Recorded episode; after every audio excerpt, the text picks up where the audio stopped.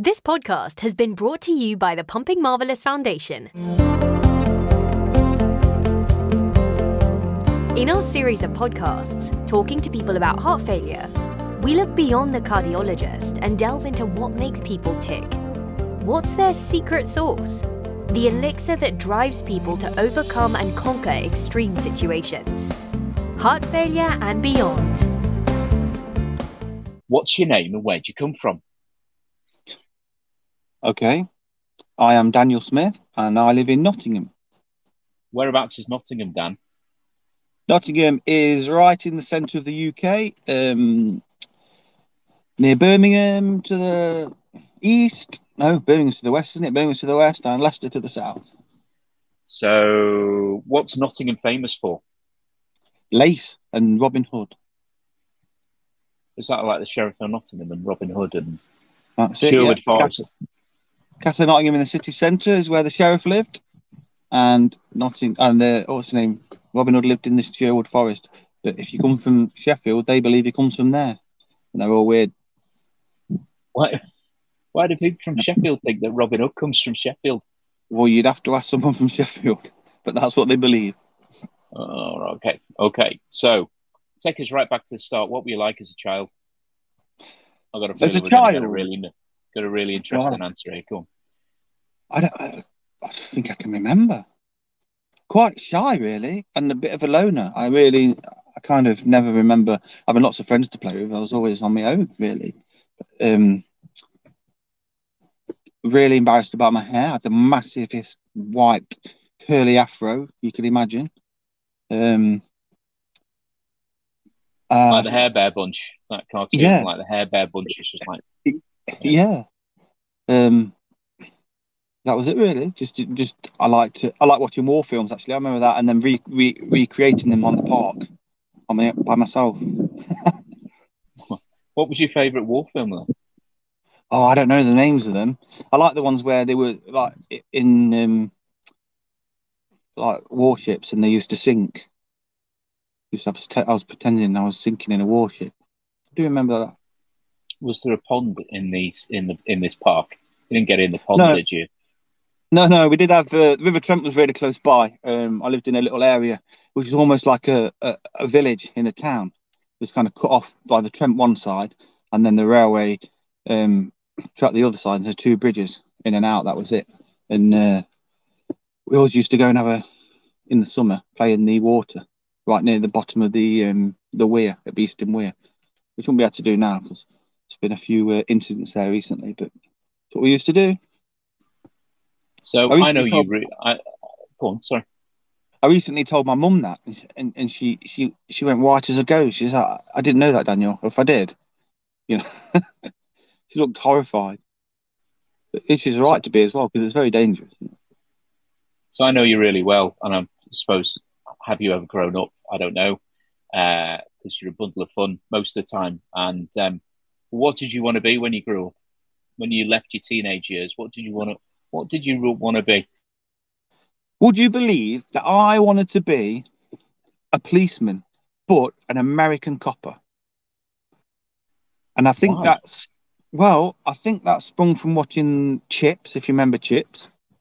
Yeah. Do you remember that? California Highway Patrol, yeah. Yeah, that sort of thing. And then a little bit of Miami Vice, which I shouldn't have been watching at that age, but I did. Tubbs and Crockett, really? White suits, yeah. Big Ferraris. I just had that idea. That's what I wanted to do. Yeah. So like a real glamorous life, but as a policeman or police person. Yeah. I think I got put off, though, a little bit later on when I realised what policing in the America would have actually been like. Well, Chips used to have big Harley Davidsons, didn't they? Yeah, that's probably what two main characters. And Miami Vice was Crockett and Tubbs, and... they had fast cars and drug stuff. That's so, So, what kind of student were you? What were you like at school? At school, well, I'm told that I was intelligent enough to have been able to have done everything they've asked of me, but bored of being able to do it, so I messed around. I wasn't a bad kid, like setting fire to the place, stuff like that, but I just mess around, the class clown really, making people laugh, you know, going one step further than my mate in terms of being daft. So you weren't daft, then, but how many detentions did you get? I think they had a special room. I think I had my own room. Yeah, and then I do remember that the teachers used to check. We used to have to line outside the classroom before we were allowed to go in. And they used to check me out before I was let in the classroom. And if they seen I was in a certain mood, they would just send me straight to the to my special room. Really? Yeah, that's what... Sometimes I didn't even make it through the door. Yeah. Crikey. Right, one time as well. Yeah, yeah. One time I remember I got kicked out of one class. Standing, you know, I used to stand at the door, hope the headmaster didn't walk past. And then the another teacher came out of another class, so I went in there and sat under her table. And then she came back, and I was there for the rest of the lesson. Obviously, the students could see me; they was laughing their heads off, and she had no clue I was there. Oh dear! So you're a bit of a joker. Yeah, yeah. I never did anything bad though. Silly. So how would you describe yourself now as a person? Probably exactly the same. Oh, okay. But yeah, probably exactly the same, really. Well, I can we've got a little bit of a filter now, so how would your kids describe you? You got two boys, yeah? Yeah, they'd probably describe me as extremely embarrassing. Embarrassing for them or embarrassing for you? Well, embarrassing for them. When I don't know, it's difficult because whilst they were, you know, from sort of 5 to 16, what Harvey is now, I was, you know, used a mobility scooter a lot, and I know Harvey used to be a little bit embarrassed about that, but you know, there's nothing he could do about it. He kind of sucked that up, but. And I wasn't really being, I couldn't really be myself, you know, but I've just been away recently and now, you know, I've been doing daft things there and I think he's found that worse. He's found that worse. I think he'd rather have me sitting on a mobility scooter, not saying anything than, you know, sitting in the rubber ring with a great big massive surfer hat on. So it sounds as though you've got like two parts of your life there. So we'll delve into that a little bit in a little bit. I think I know what that looks like. But in any part of your life, is there anything that you'd like to change? And what would you want to change it to? Well, we can't change the past, can you? Now... Well, if I gave you a sooty, izzy-wizzy stick, yeah? Yeah. What would you change? I would like to... Before I got heart failure, obviously I had quite a decent job and I was setting up a life for myself and the kids. And that was abruptly ended when I got heart failure. And they were left. The first house I bought was a 2-bedroom house. And the kids had to share a bedroom. And they're still sharing a bedroom, 16 and 12, which understandably is difficult for two teenage boys to do. But that wouldn't have been the case if I was still working and... I would have been out, you know, you would have progressed. So I would change that. I would change the fact that they would have been able to live in a house where they both got their own bedroom. And I would have been able to have been more of the person that I wanted to be, more of the father I wanted to be with them through those years, you know, 5 to 16. Knowing you well, I know that's a common theme, and that's been a common theme for years about being the father you wanted to be for your two boys. That's very important to you. Yep. And even when you were really symptomatic and you were really ill, you always used to take them to football, even though you used to get your mobility scooter stuck in the muck. That's it. Yeah. So, tell us. There's quite a lot of people probably maybe know you through our community, and they know Dan. And but what don't they know about you? What don't I know about you? What's keep it above board, legit, legal, and clean. I don't think there is anything. I am that an open person. You know everything. Kate knows absolutely everything. But no, I don't think there's anything you guys that don't know, really. I think I found something that I didn't know was that when you had heart failure, you were person X, and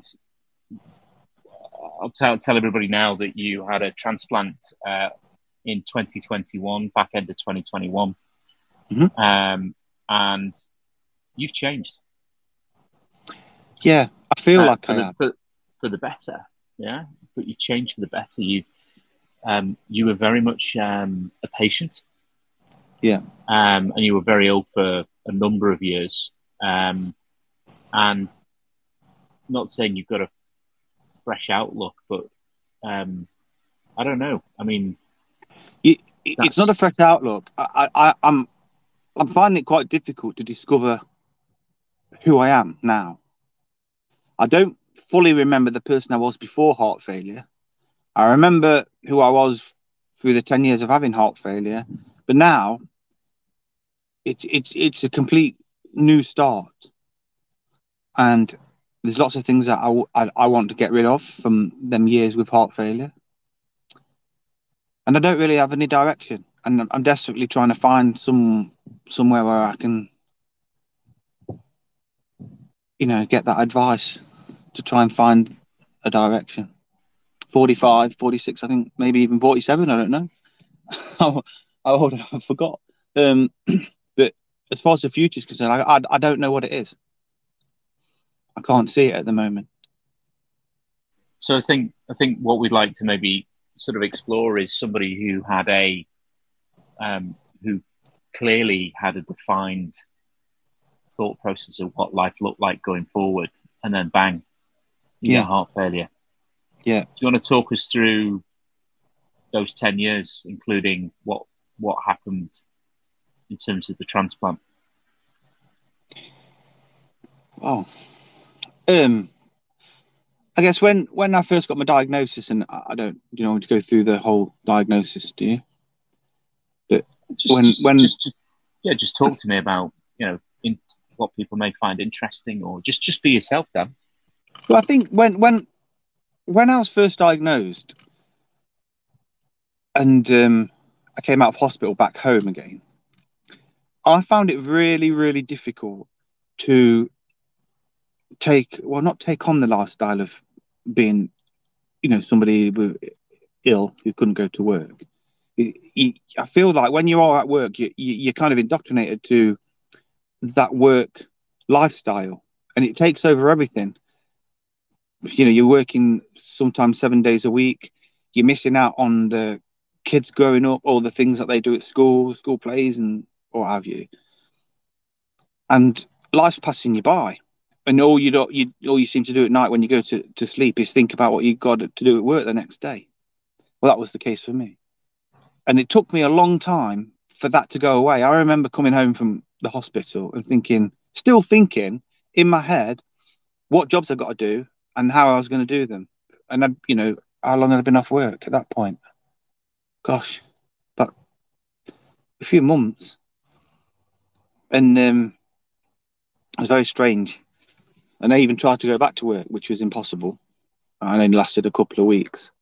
I came off again. And then obviously your money runs low, and you need to turn to the benefit system, which is very difficult to do as well. When you're a proud man who, you know, works for a living, and you've often, you know, maybe turned your nose up at people that are to take the benefits in the past. And you don't want to do it. And I talked into it by my heart failure nurse and my mum, who said there was people, you know, as a family, we've paid into that system all our lives, and nobody's ever needed to use it. And you do need to use it now. So it was a good couple of years, actually, before I actually signed on to any benefit system. And that was difficult. And then now, Now it's coming around to me having to go back to work. The thought terrifies me. And it's not that I'm not a person that doesn't want to work. I do want to go back to work, but I don't know how I'm going to cope. It's going to be the same. I'm now in a mindset where 10 years without going to work, it's almost like I've been retired. I've done work for yourself and Pumping Marvellous as a volunteer. That's kind of different. So this is another reason why I feel a little bit lost of what my future is going to be. So you were really ill for. I've had some real emotional roller coasters with you. Yeah. Because I cared for what happened to you. Mm-hmm. And you were really, I've known you since 2015. So there's a lot of good water under the bridge, a lot of sad times, a lot of soul searching, a lot of that sort of stuff. I think I'd like to ask you maybe I can only ask you this question. Maybe only I have the understanding to ask you this question, but I think this is an important question because you know full well Pumping Marvellous is about positive behaviour and trying to manage your heart failure as much as you can. Sometimes it becomes really, really, really, really difficult.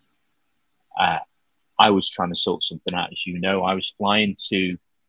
So I'm the CEO and founder of the charity, and before the pandemic, I used to fly all over the world, and I was going out to Washington, D.C. to a conference. I was speaking out there and doing stuff, and I was still trying to sort something out to help you when we were taxiing on the runway at Heathrow. And that sticks in my mind that you really needed help, and you had a real rough time, really rough time. Yeah. But I'm going to ask you this question. You know how tight-knit the patient educators are. So the patient educators at Pumping Marvellous are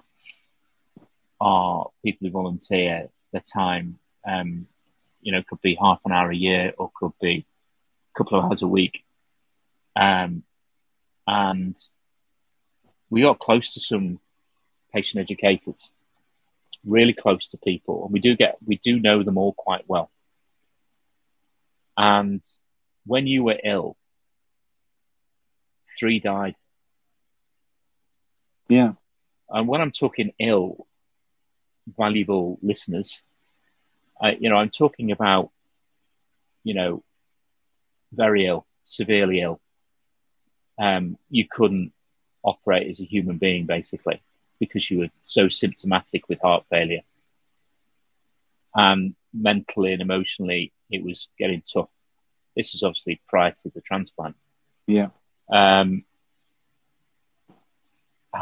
How did that impact you when we lost 3 really good friends within the space of 12 months? I guess 12 months before the transplant, and I knew that I was heading in that direction for the transplant. It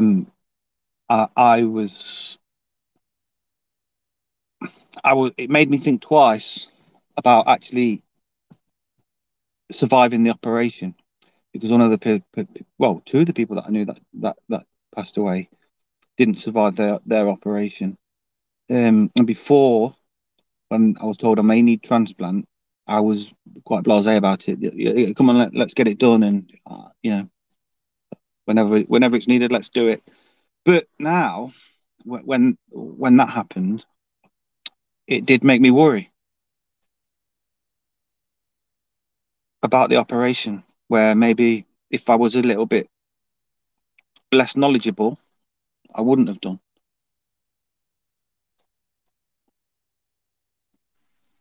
I think what we need to take into consideration as well is that all the way through, all the time I've known you, you've been focused on your 2 boys. Yeah.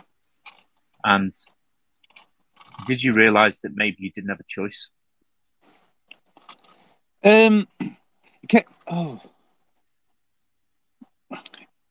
No, actually, I thought this is how it's going to go for me. I was going to get into the hospital. I was going to lose the weight that was required. And I was going to be given an LVAD, which would mean that I could... An LVAD is... left ventricular assist device. Which the one, basically takes over the pumping of your heart. Yeah. A mobile one, also known as a bridge to transplant. So, and I thought that I would be wearing that and walking around, feeling relatively well with it, getting my body into a position where it was in a good position for me to have the transplant. And then I would... go on another transplant. I thought that was a path that would happen. What I didn't realise was how quickly I was going to go to the point of needing a transplant. But alongside that came a lot of mental health problems whilst I was in the hospital. And it was a real shock, which didn't sink in when the consultant was sitting at the side of my bed saying, "Daniel, I'm not sure you're going to make it to Papworth. And I think you should maybe think about putting your affairs in order and think about making a will." And to hear that still makes me go cold now. It's such a difficult thing to process as well. But even then, I didn't think that was going to happen. I didn't think that I was going to die, even at that point.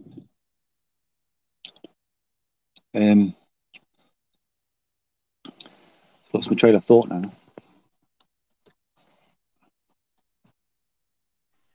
So, yeah, it still didn't seem real. Not, and then when I got even worse, and I did cardiogenic shock that happened, and they had to give me a balloon pump, and they sent me to Papworth. And I told my mum that. They didn't think I'd make the journey to Papworth, but I did. A few days later, I remember waking up with an LVAD, BIVAD. I was stuck in ICU on the BIVAD. What does BIVAD do? Bioventricular assist device, so left and right side, and that was what was keeping me alive. And that time was when I realised, this is it now. I have no choice. I'm not leaving this ICU. Unless I get a new heart, that's the only choice. God, how does that affect you? I really can't. I really don't think I had massive thoughts about it. It just kind of accept everything that's being said at that point. And even at some points, I think I accepted that I may not make it. I think I even wrote a post once on Facebook or something saying that, I don't think I'm going to win this fight this time. And but that's a strange feeling as well, because I think I kind of mentally prepared to die, because whereas before everything I thought about was family and children and things they hadn't done, things I was going to left behind. Them thoughts had gone away, and I was quite ready at points in Papworth ICU to just accept what's going to happen. If I don't wake up, I don't wake up, and I wasn't upset. So it was a strange feeling to have, but of course, then a heart came, and I went on and had the transplant. Bit of a difficult recovery at first, but getting stronger now. So. See, I always thought that when you and I used to talk, that I used to dismiss it a little bit. But your destiny was a transplant because of what that nurse said to you. What that nurse said to you in 2015, 2014? Well, 2013, just as I was leaving hospital. And she said, "You'll probably get 9-10 years with the medication, and then you'll need your transplant." And so actually spot on. I told them that when I got back to Papworth. They just gave me a bit of a wry smile. I always felt that I was worse than other people with heart failure that were around me. Even a certain somebody which was very, very ill and told that they were definitely going to die. And I used to perplex me that people were walking around quite well. And I struggled. You mean our trips to London? Yeah, yeah. I mean, people were pacing away in front of me and I was really out of breath. Like most of the time, I didn't get very often when there was a short period, 2019, where I was using the e-bike and I felt really fit and well. Fit and well as I had done for many years. But that was short-lived. But you went downhill, didn't you, really, really quickly? I mean, yeah, literally overnight. I mean, we won't talk about that because obviously, but you did. I mean, you were using the e-bike. You were having your life was starting to piece together a little bit, and then suddenly, sort of between August and September 2019, life turned to shit. It's very quickly started to go downhill. And that was just the course my heart was going to take. I think the drugs had done their job for as long as they could do, and there was nothing else. There was no more therapy that was available to keep me, living. Well, I don't think my quality of life was that great, but a certain quality of life I had. But I always said that. Pardon? Go on, sorry. No, I always thought that I could have lived with the heart failure and the drugs, with the life I had, if I didn't feel ill. But I felt ill a lot of the time. Like, the symptoms of heart failure with breathlessness and difficulty walking around and what have you. But I also felt... Describe to the listeners how those symptoms made you feel. Because I don't think people really, really get it. But I didn't experience any pain. I just felt, like really lethargic, and just something was wrong. Not like if you've got a cold coming or a virus coming, before that's fully blown hit you, how you feel just before that. But all the time I felt like that, and that really grinds you down. For me, it did, and that affected my mental health a lot more than I think being restricted in movement. So that was the breathlessness. It was the constant fatigue. It was the tiredness, the whole fluid onboarding. Where's this fluid coming from? Yeah. And the impact on your appetite and the impact on you as a person as well. I mean, how much weight, how heavy were you before, and what are you now? Well, I used to sit comfortably about 14 stone before heart failure. I worked manual job, so I kept myself quite in check that way. But then I managed to eventually hit 17 stone when I first went downhill last year. And then I think I put another couple of stone on that of fluid. By the time, what was that, September-ish last year. So I was about you're looking at 20 stone. Yeah. And then came out of hospital around about 13 stone. I've actually put a little bit back on now. I'm 13 and a half, getting on from 14 again. But that is a lot to do with some of the medication. And obviously my appetite's come back a little bit. So I wasn't eating anything there. But you have to eat, don't you? Otherwise, I think you've got a bit of catching up to do, haven't you? Yeah.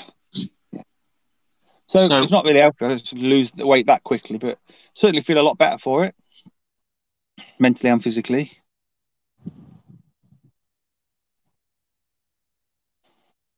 How did the... What's been the impact on your children? I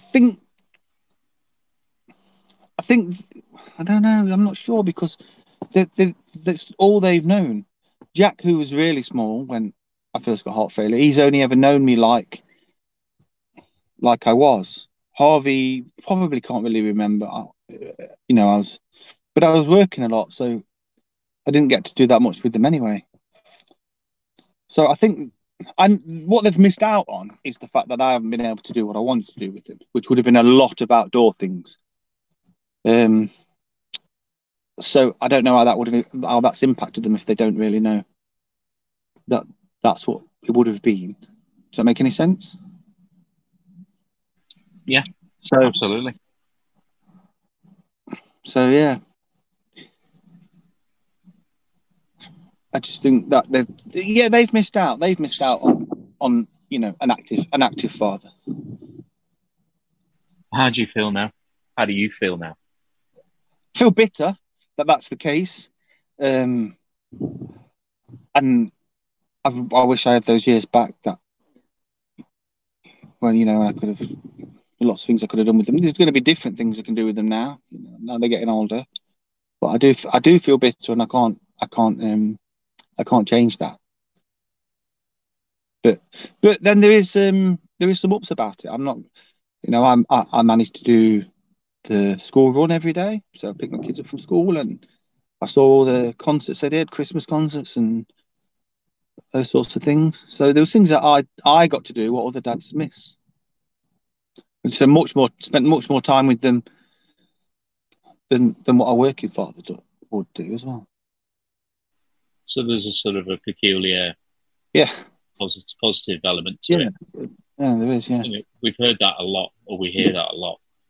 Yeah, that it resets people and gives them an opportunity to do things that they never could have done because of the commitments they have at work. Yeah, whether that actually overrides, it has a positive overriding effect of all the negative stuff, I don't know. But no. So I know you're a bit of a cook. Ooh. So I know you can cook. So I'm not going to ask you whether you can cook. Because I think, are you the winner of one of our competitions on the Heart, on the meal share group? I won the Caribbean week. I did. So what did you do? I kept it really simple. I thought that I'd have a bit of fun, and I made what I called a Caribbean platter, I think, and it was like just a burger, but a jerk chicken burger. I did some spicy corn on the cob thing and a rum punch, I think, some sweet potato fries, some... this is when you were really... Well, do you know what? I was just thinking that, because I've got all the photos I took, and I did a lot of cooking in 2019, early 2021 as well, actually. And I've got a lot of pictures, and some of the food that I was making looked really good. I mean, you guys never got to taste it. No, not always tasted that good, but I think it looked really good. And I am now quite astonished about how I managed to do that. But I just remember that it would take me all day. I would have to do a little bit, and then I would sit down for a long time. Then I'd do some more, and I would make a heck of a mess in the kitchen. And my dad would clean up at the end, and he would moan about it. There would be a real mess, and I'd try to look how to present things on the internet, but not copy anything, just so I get out of something. Basically, your food took a whole day to make and prepare. Yeah. Never mind the sauce, the sourcing. Even simple things like a shepherd's pie would take me all day to make. Yeah, I would get tired chopping the onion. Chopping the onion would make me tired, and then I would chop the onion. And then I would wait a little bit and then chop the rest of the veggies. And then I put them on one side. Actually, my dad would probably peel potatoes for me, if I remember. So if you're listening to this, this isn't unique. This happens to a lot of people with heart failure, that there's no energy. There's just no energy. And what are very simple, menial tasks become mountains to climb. And that's really quite insightful that you shared that with us, that it takes an hour to chop an onion rather than a minute. Yeah, I would sit down to do it as well, and I would do it really slowly. And, you know, if anybody was watching, you'd think, what is that guy doing there? But I used to enjoy it, and that used to take my mind off. Sorry, yeah, you employ coping mechanisms, don't you? Yeah, and I needed to do that because I needed to do things, and I was quite crafty with my hands. I've always done little crafts and what have you. So I enjoyed doing it, although it was tiring. It took so long. What's your favourite food then?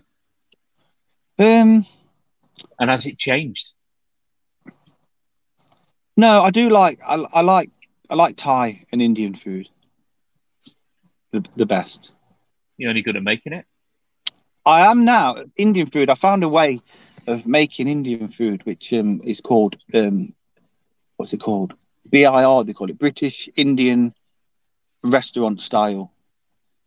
So it's not. It's a little bit different to what traditional home Indian cooking would be. It's all about making food that can preparing the food so it can be served quickly in like an Indian takeaway or a restaurant. So it when you make it, it actually does taste authentic, like a takeaway, which is a real surprise for home cooking because it's difficult to recreate what you know the taste of as you know yourself. So yeah, I enjoyed doing that. A little bit different to cooking, authentic Indian food. Okay, so we've come to the end of the podcast, but I've got a question to ask you. Okay. I know you've been through hell and back. Yeah. And for 2 to 3 years, obviously through the pandemic, we didn't see each other. We used to see each other probably once every couple of months. Used to talk to each other a lot. It became very, very difficult. So social isolation, mental health, plus the symptoms that you had with heart failure and, a lot of the real negativity that was going around at that time, certainly with the 3 friends that died in different circumstances and how that related to you as an individual, the problems that the pandemic caused.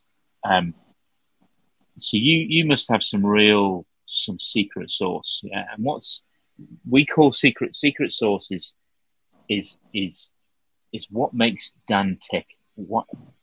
What can you share with us that may help other people maybe go, I get that. I'm sort of like that. So how did you get through all this, Dan? What was your secret sauce? Do you know, through that period, the 10 years and the lockdown, Pumping Marvellous made me tick. Actually talking about my illness, speaking to people about their illnesses, actually being able to help people by giving them advice. Everything that I did that was involved with Pumping Marvellous was like a therapy. That made me tick. On a more personal side, following my football team, Nottingham Forest, and doing what I could with my children. You did well on Sunday. And I did well on Sunday. And then I was going to text you or WhatsApp you and say congratulations, but I thought no. Hopefully you won't. Not with what Liverpool's doing at the moment, anyway. But we'll bypass that one. We watched it at least on the Isle of Wight. At least we don't support another red team, which is in between you and I. No. Oh, sorry, they were playing in lime green. True. So yeah, that's it really. Now I think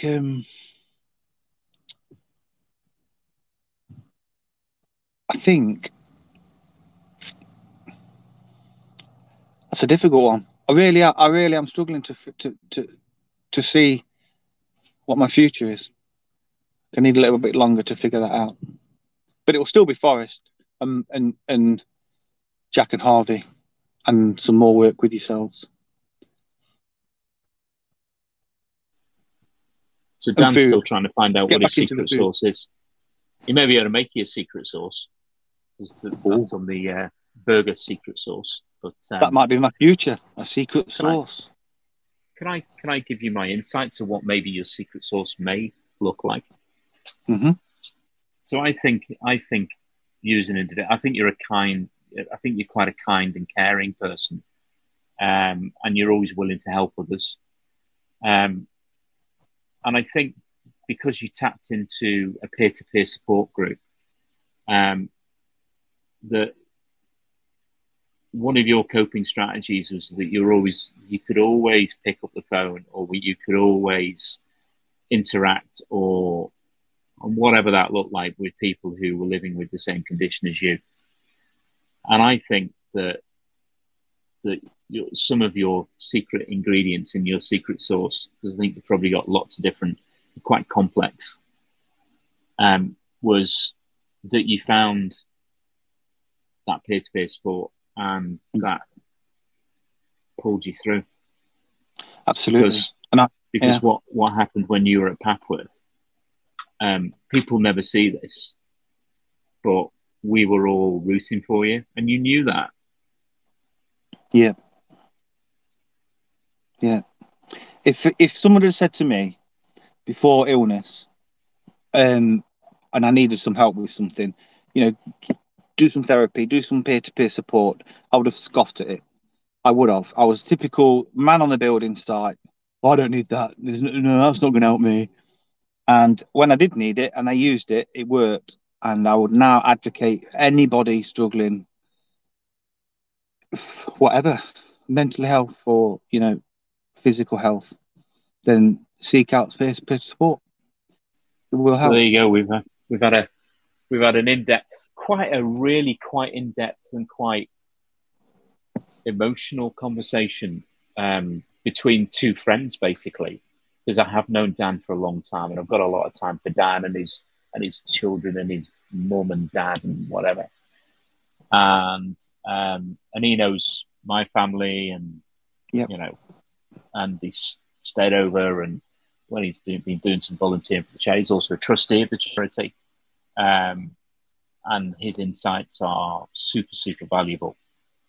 So we got here Dan, who was diagnosed 10 years ago, nearly. He was an electrician, had a qualified electrician, had ambitions around his children, and he still has those ambitions, and still that's what drives him. From day to day. He lives in Nottingham. He can cook. He, prior to him going downhill in 2019, he used his e-bike a lot.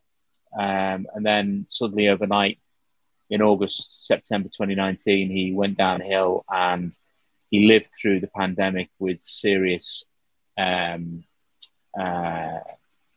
failure symptoms, including breathlessness and fatigue, and also fluid retention, at a time when the NHS was super stretched, and maybe, I'm not saying drop the ball on Dan, but maybe because of the pandemic and how much pressure, maybe Dan should have got something a little bit earlier. But he didn't. He was assessed for transplant, and he had a transplant. And I'm talking to him now. He's just driven back from the Isle of Wight with his two boys he's been camping with. They still think he's nuts and a bit daft. But, that's what Dan's about. So I'd like to thank Dan. I'm probably going to speak to Dan in the next couple of days or whatever anyway, or one of us will, because we're so close to him. So thank you very much, Dan. Been a pleasure having this conversation with you. Thank you. This doesn't happen by magic. So if you like what you hear, please donate to support our cause. Visit Just Giving and search for the Pumping Marvellous Foundation. Every penny counts. Heart failure and beyond.